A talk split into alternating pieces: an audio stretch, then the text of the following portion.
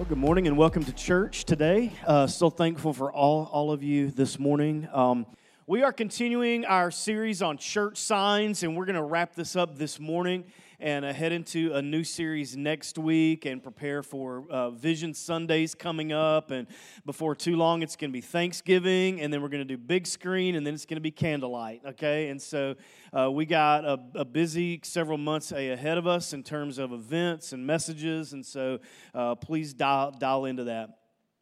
If you have not been here over the last few weeks, we've been using some classic church sign phrases, and I've always kind of started these messages by saying that our city has a lot of church signs. And so as you drive through our, our city and you see um, all 924 churches, uh, 920 of them have a church sign. And so sometimes we stop and we take pictures of them, and sometimes we, we put them on social me- media, and sometimes we roll our eyes at them, and, and, um, and sometimes we really take it to heart. We write down some of those things, and we, we've been talking about uh, some of those church signs to address some misconceptions, really, about God and His church. And so, if you haven't been here, let me catch you up to speed on kind of what we've been talking about.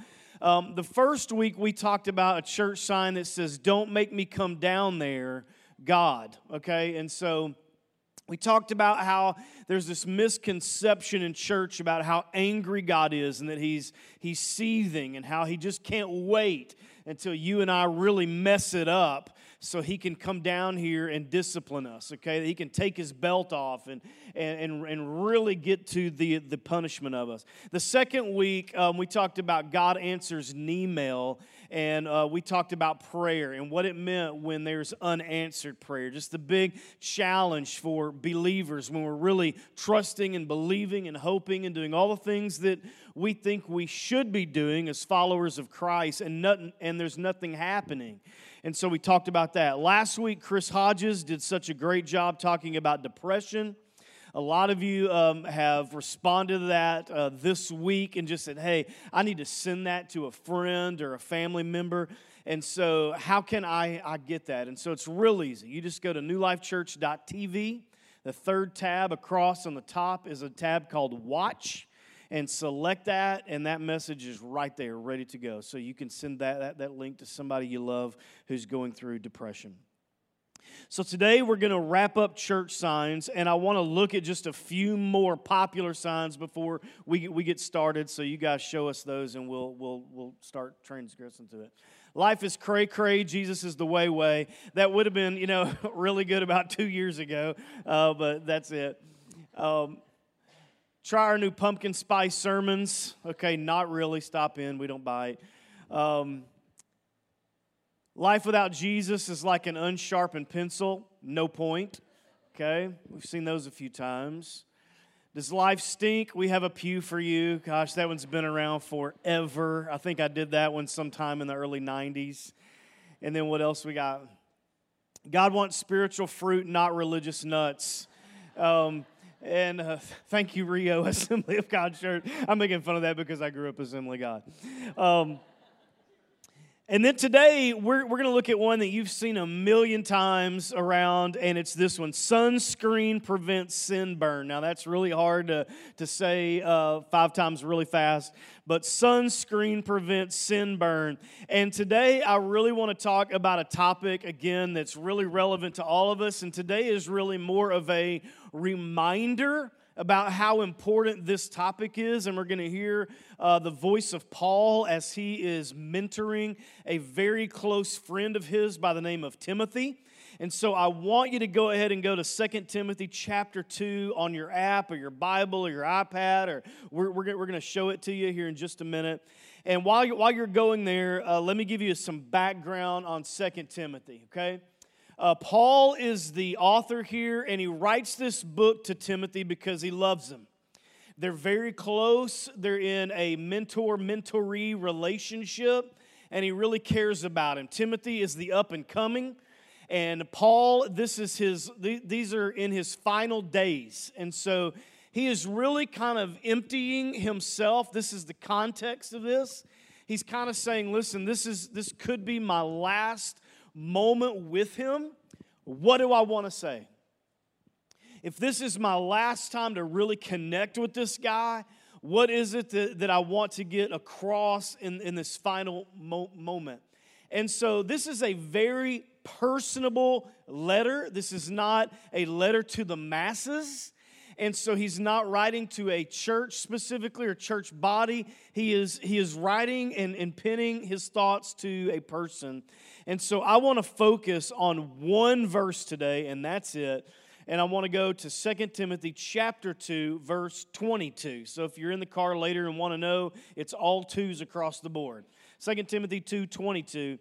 And it says this. He's talking to him in a very strong tone and you can tell that if, if you read the verses ahead and behind it. And he's saying this Flee the evil desires of youth. And then he gives us this great message. Honestly, if we had one verse to chew on for the rest of our lives, this could be it.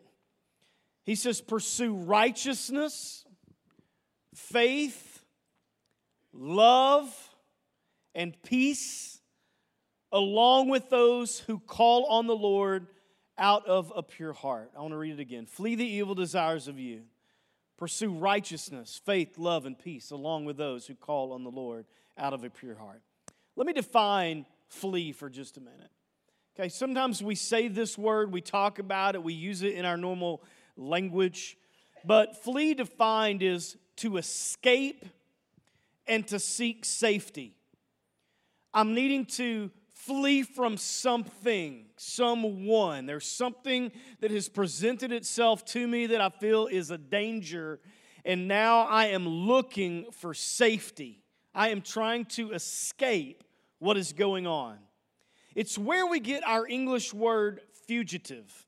And a fugitive is someone who is on the run. And when you flee from something, you don't care where you are going, you just want to get away from it.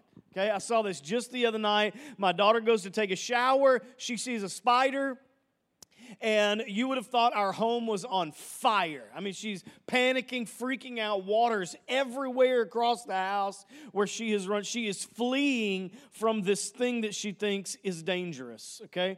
Now, there is a big difference visually between running and fleeing. Okay, now I want you to imagine someone who's in shape running. Not, not me, someone who's in shape running. And you see them and you're like, man, they look so graceful, and it looks like they're hardly trying. It's almost like you see someone who's in shape running and it's art. I mean, it's just like, like really beautiful. You know, and you, and you go, man, I wish I could be a, a runner. And you go out and you buy a pair of $200 shoes and some really short shorts you shouldn't be in, and, and um, among other, other things. And you're like, I'm going to be a, a runner. No, you're not. Okay? And then there's, but there's this graceful view of running, and then there's fleeing. And when you see someone fleeing, it's ugly. Okay? Because there's no rules to fleeing, there's no body mechanics. It's just crazy, it's undignified, it's wild and uncoordinated. To give you a, a, visual of that, have you ever seen an episode of Cops? Okay, and a, a fugitive, when they are on the run, they will do it. they will jump the neighbor's fence, step on a pet, run through the woods, go across the rooftop, jump a creek, run through a glass door if they got to, because they are fleeing, okay, from what they feel is a threat. Now the body does what it's called what is called a fight or flight response. Science tells us that. And this is a physiological reaction to a presence of, of a threat, real or perceived. And so, this fight or flight rep- represents genetic wisdom to keep you safe, meaning it's in you. God gave it to us as, as a gift. It is encoded into all of us from the point of, of creation, meaning that there are going to be times God knew it. Hey, you are going to want to get away from things, and I'm going to put this inside of you and to help you. It's, it's a gift to you. And so, first, what happens is a threat is perceived. And this triggers an area in our brain called the hypothalamus. And the hypothalamus activates two systems the sympathetic nervous system and the adrenal glands. And stress hormones flood your body. And your pupils dilate and the heart beats faster and the lungs work harder and the larger muscles like like like your quads automatically receive more oxygenated blood so you can run or kick and and you can do something with all of this energy that suddenly comes to you. And your mind makes an instinctive choice within a matter of seconds. It's really an, an, an amazing experience and so, if you're hiking in the woods and you see a grizzly bear, and you say, There's a grizzly bear, and then it stands up on its hind legs and it roars, you can do one of two things fight the bear or run for your life. Okay? I think the, uh, the latter is smarter. And your, but your instincts will make that choice for you, meaning this you don't have time to calculate the outcome. You're not standing there trying to say, if, if I do this or if I do that, what's the option, A, B, or C? No, it's seconds. You flee from it, right?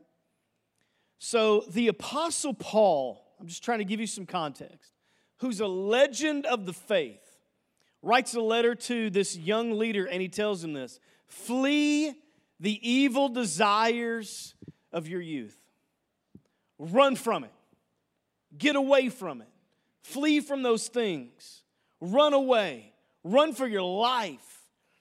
And there are plenty of times, we all know this, in Scripture where Paul tells us to stand firm, or he tells us to endure, or he tells us to resist the enemy, or he tells us to put on the armor of God, or he tells us that we are more than, than, than conquerors, but not here.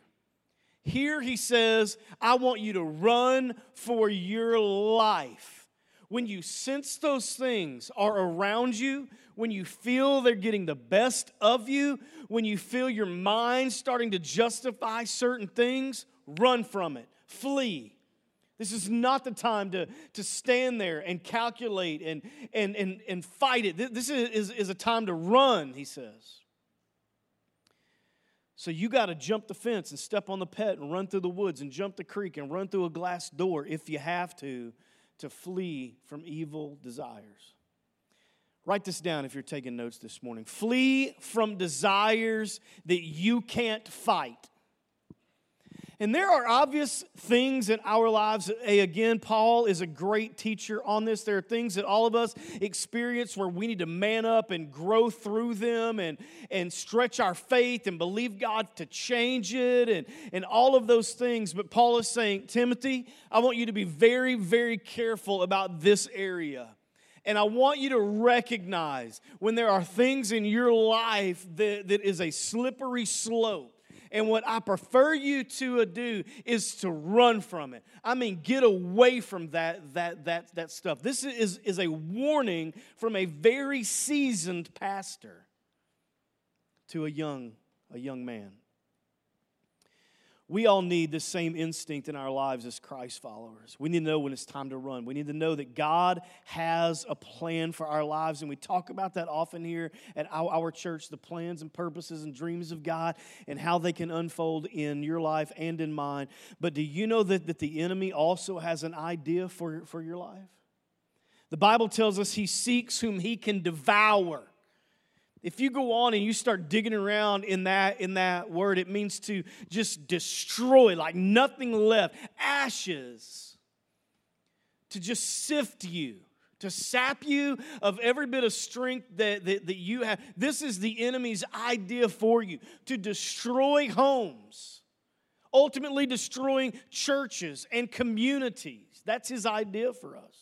So, today, my burden for some of you is that you'll get this instinct to flee because you're right in the middle of a circumstance that is teetering and tottering back in, in your mind.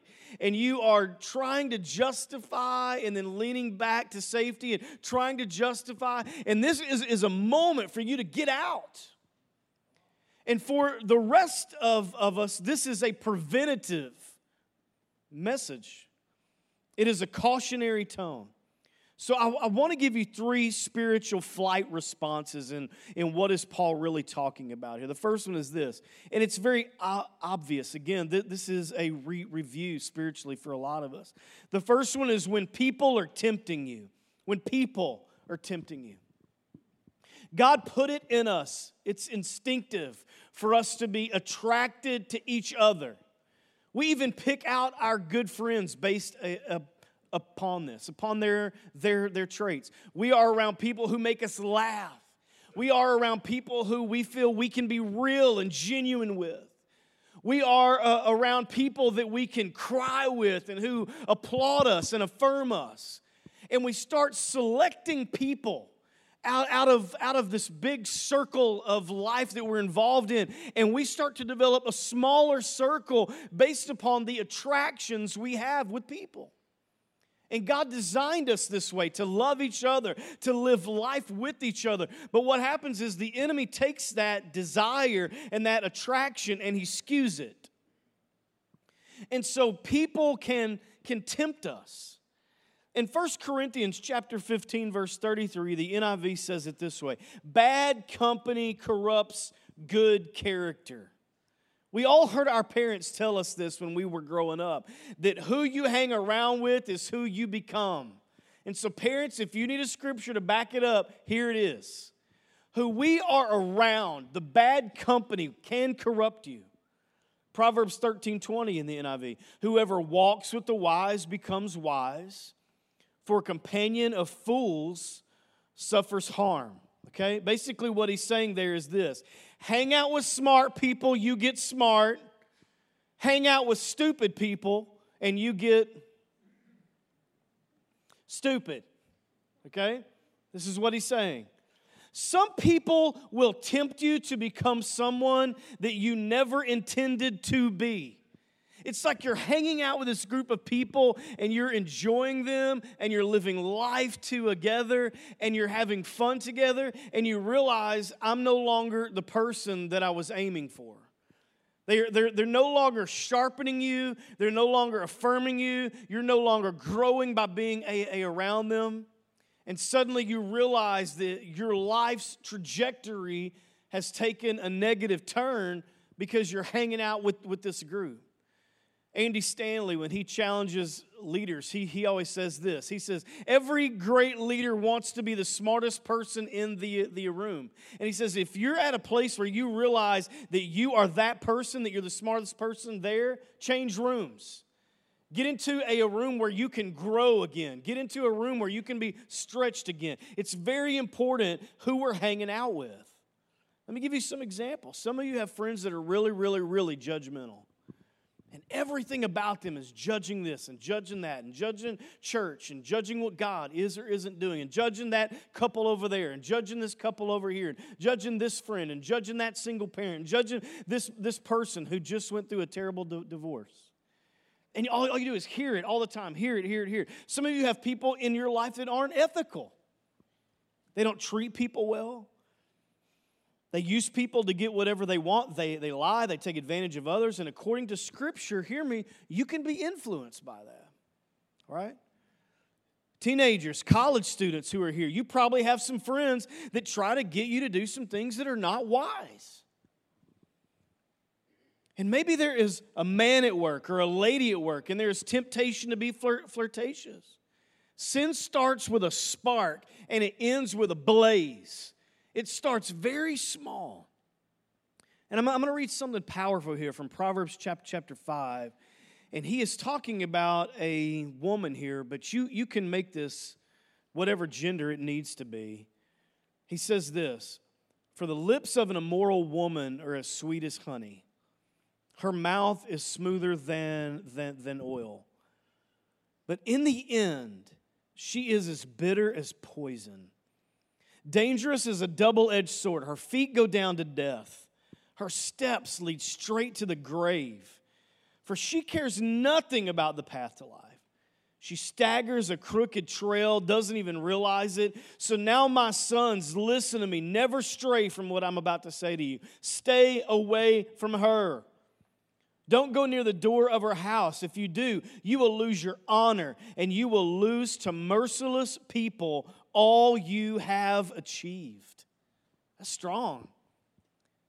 He's saying, listen, if, if you do this, if you are swayed by her, if you are swayed by him, the successes of your life are going to crumble. Your honor is going to crumble very strong. Now, let me clarify. I'm not saying that we, we can surround ourselves with perfect people, they, they do not exist. I'm also not saying that you can't be friends with people who are making major mistakes. We've all made them. I'm around people a lot that don't believe in God. But if those people start influencing me, if those people start influencing you, we have to do what Second Timothy says and walk away. Get away from it, flee from it. Okay, so people can tempt you. The second thing is when places entice you. When places entice you. There are some places that we should avoid. I remember growing up, this is funny, and you, you, got, you guys know this, but I grew up in a very strict Pentecostal home. And um, my, my, my parents, one time, they're in, in Little Rock. I've talked about this, people at restaurants a lot. There, there, there was a, uh, on, on Asher and University, there was a big theater, big Cinema 180. Anybody remember that big round dome theater? Yeah. Okay, I'm telling my age there. Only 20 of you raised your hand. And so now it's it's it's dozed over. But but they used to be the, like the biggest theater in Arkansas. It was like this big, round, and you, you know, just one one mo- mo- movie could be shown there at, at, a time. And so my parents get us all together, and, and we go into this theater and we sit down. Okay, so there's four Pentecostal people sitting at a movie. That's funny right there. And, and, and, so, you know, we're, we're passing popcorn and, you know, or drinking Cokes and I don't realize what movie it is, but it was Grease. Okay? We get about three songs in, and my dad's like, everybody up, we're leaving, let's get out, go. And then, you know, that, that was like 20 bucks for all of us, you know. I was like, oh man, this is just so good. Can we wait till Olivia Newton John puts on the real tight pants? Can we wait? Just a second, Dad, can we wait? And then, so my dad, about a year later, he's like, okay, listen, we're going to try this AA again. And so we all pile in there, four Pentecostals sitting on the, you know, sharing popcorn. And he takes us to this, he takes us to this movie called Tootsie. Anybody remember Tootsie? uh, if this is on podcast, we're going to edit this whole part. I'm just warning production. So we're sitting there, and the very first time he dresses up like a, a, a, woman, my dad's like, let's go, everybody up, we're gone. We never went back. That was like the last family movie we ever went, went, went to. It's funny. There are all kinds of places, and I'm not against cinema. Please, please hear me there. There are all kinds of places where sin can occur, and sometimes we even find ourselves at the wrong place at the wrong time. Okay, like Walmart during Black Friday. Nobody ever needs to be there. The first time I ever saw somebody get a forearm in the name of Jesus was was here, and it was it was over that tickle me Elmo thing. Anybody remember that? For I mean, people were fist fighting. I just need to tickle me Elmo. You know, it's like, man, can't everybody just calm down? Okay, I'm sure there's plenty of these things around. No, there's not. There's only so many tickle me Elmos channels on TV when we got direct, we, we, we've had direct and dish and all of them. And the first thing I have to do, I have to go, I have to block channels. And, and I have to set it up for our home because I know I don't want to let that stuff in. Even with, with my daughter right now, when we rent a, a, a movie at, at home, I have to tell her, turn your head because I'm going to scroll through these movies to see if we can find something. And even the imagery right now, I don't want you to see because you can't unsee that stuff. You can't undo it. And when you look at, at computers and phones, these devices, though amazing, they give us a lot of privacy and they give us a lot of mobility. And I love you enough to say this be careful. That's all. Just be careful. I'm not anti technology, I love it. But be careful with the mobility and the privacy that it allows you. Here's why. There's a story in the Bible about a man named Joseph. We all love Joseph. It's the biggest comeback story in the history of Scripture. And the Bible says this that he was well built and handsome. Okay? Men, if you're here and you are well built and handsome, let me hear you. Okay, three of you. Woo. All right. Next week's message self confidence. Okay? That's what we're going to be talking about here. And Joseph is in charge of Potiphar's house, and Potiphar is one of Pharaoh's officials in Egypt. And while Joseph is working, Potiphar's wife comes on to him, okay? Cougar alert. Okay, so she she comes on to him, and the Bible says that she even one one version tells us she grabs his coat and tries to hold on to him, and he literally spins out of it and leaves it there. That's how that's how his fight or flight response kicked in. He's like, I got to get out of here. Okay? He leaves his coat there with her. We find that in Genesis 39, chapter 11. It says, One day he went into the house to attend his duties. None of the household servants were inside. She caught him by the cloak and said, Come to bed with me. And he left his cloak in her hand and ran out of the house. Because he loved God, he had the instinct to flee. There was something already inside him Okay? Now listen, this is where I'm going to talk to you like I, I love you a whole lot, and I do.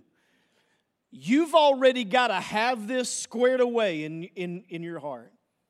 If you wait till the moment of temptation, it's going to be too long, too, too late. You got to have this in your heart and in your mind that you love God and you love your family and you love your kids and you love honor and you love the successes which you have built and you want to be very careful with that and you want to guard it and you want to protect it so that when that stuff comes against you, you are able to say with a lot of confidence, the answer is no. Okay? Now, listen, you can't tell me that, that Potiphar's wife was not beautiful. This was not an attraction problem, this was a heart issue. And I think if you delved into this story and we were able to interview Joseph, Joseph would say, Man, yeah, she's beautiful, but I love God more than I think she's beautiful. He had already resolved it in his heart and mind. This is not going to unfold this way because I love God. And if we don't have that already intact, there are places when sin occurs, and just by being there, it puts you in an awkward circumstance. Don't go there. Because three things are going to happen very clearly if you go there. You will want to stay there, you will end up being okay there, and you'll want to return there.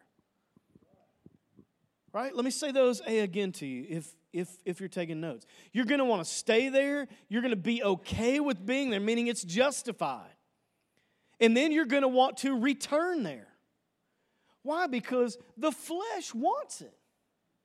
The flesh loves temptation, the flesh loves sin. This is very clear in Scripture. This is how we're wired.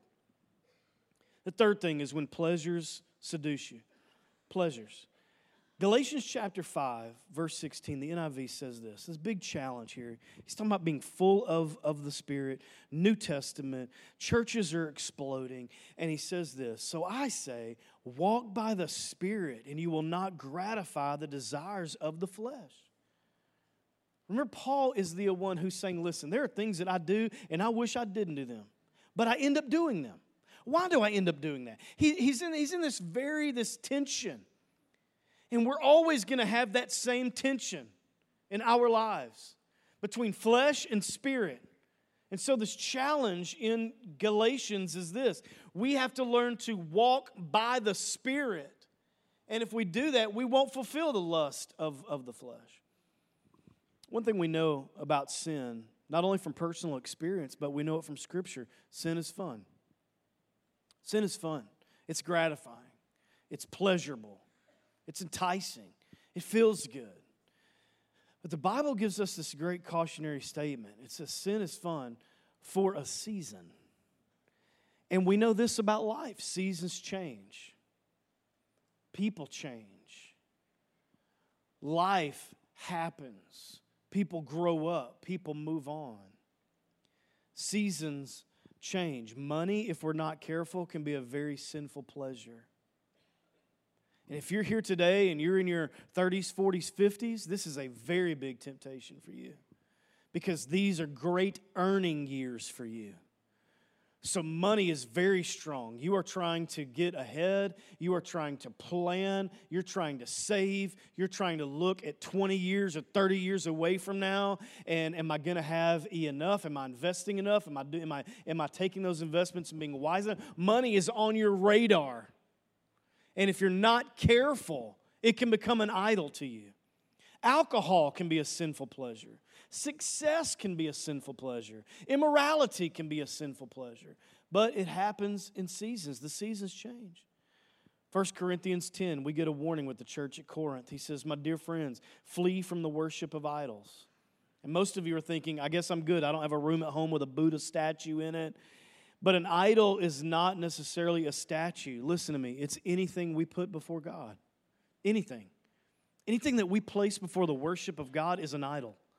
Anything that we lift up and exalt above Him, anything that we prioritize above our relationship with God, we are idolizing if it's money, if it's success, if it's fame, if it's futuristic thinking, anything, anything that happens in our lives that we lift up and exalt and prioritize above God can become idols. And he's saying to this church at Corinth, you got to tear that stuff down.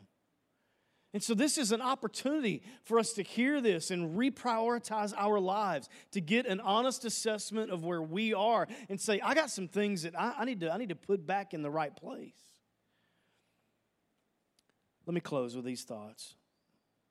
I've already said this flee from desires that you can't fight. And James tells us, James is the brother of Jesus. He writes in chapter 4, verse 7 Submit yourself to God, resist the devil, and he will flee from you. When I am completely and wholly submitted to God, there is something spiritual that takes place. We can't really describe it in words, it's very difficult to, to, to, to do that. But I'm submitting myself to God in such a deep and real way that when the enemy comes in, there is a resistance. And it is such a turnoff to him that he will flee from you. Doesn't even want to be around. Gone. So, James is challenging us get in that place where every bit of your thinking is submitted to God, where all of your priorities are submitted to God, where your marriage is submitted to God, where your desires are submitted to God. Get in that place where you are saturated with honoring God. Because the only way that you can run from death and toward life is in the personhood of Jesus Christ. That's it. Outside of Christ, and I've spent years of my life, it was a season where I had years of my life trying to do this by myself, on my own strength, on my own will, trying to chum up my own motivation. But it was when you turn and you aim all of that toward the Father that you feel the strength of the Holy Spirit behind you. I promise we can't live it on our own. There's too much temptation. Your flesh wants too much of it. The only saving grace is in the resurrection power of Jesus Christ. So, this power lies in a very critical moment where we flee from evil and run toward the goodness of God. Okay? And hear me, some of you this morning, you may be in a very dangerous place. You may be in a place where you've entertained, where you've contemplated, where you've thought, where you've crossed a, a, a line, where you see your habits changing, you see your thoughts evolving, and they're evolving away from submission to God. My challenge to you would be to come on back. Reel yourself back in. Allow the Holy Spirit this morning to echo this word and to bring you back, to make some hard decisions, to say no again to some things that you've been saying yes to, to say no to some thoughts that only you and God know about, to say no to those things again. I'm not going to sit around and meditate on things that I shouldn't even be wanting. And today I say no to those things. Not on my own power, but by the strength of the Holy Spirit. Okay? I want you to bow your heads with me real quick this morning. I just want to pray over us.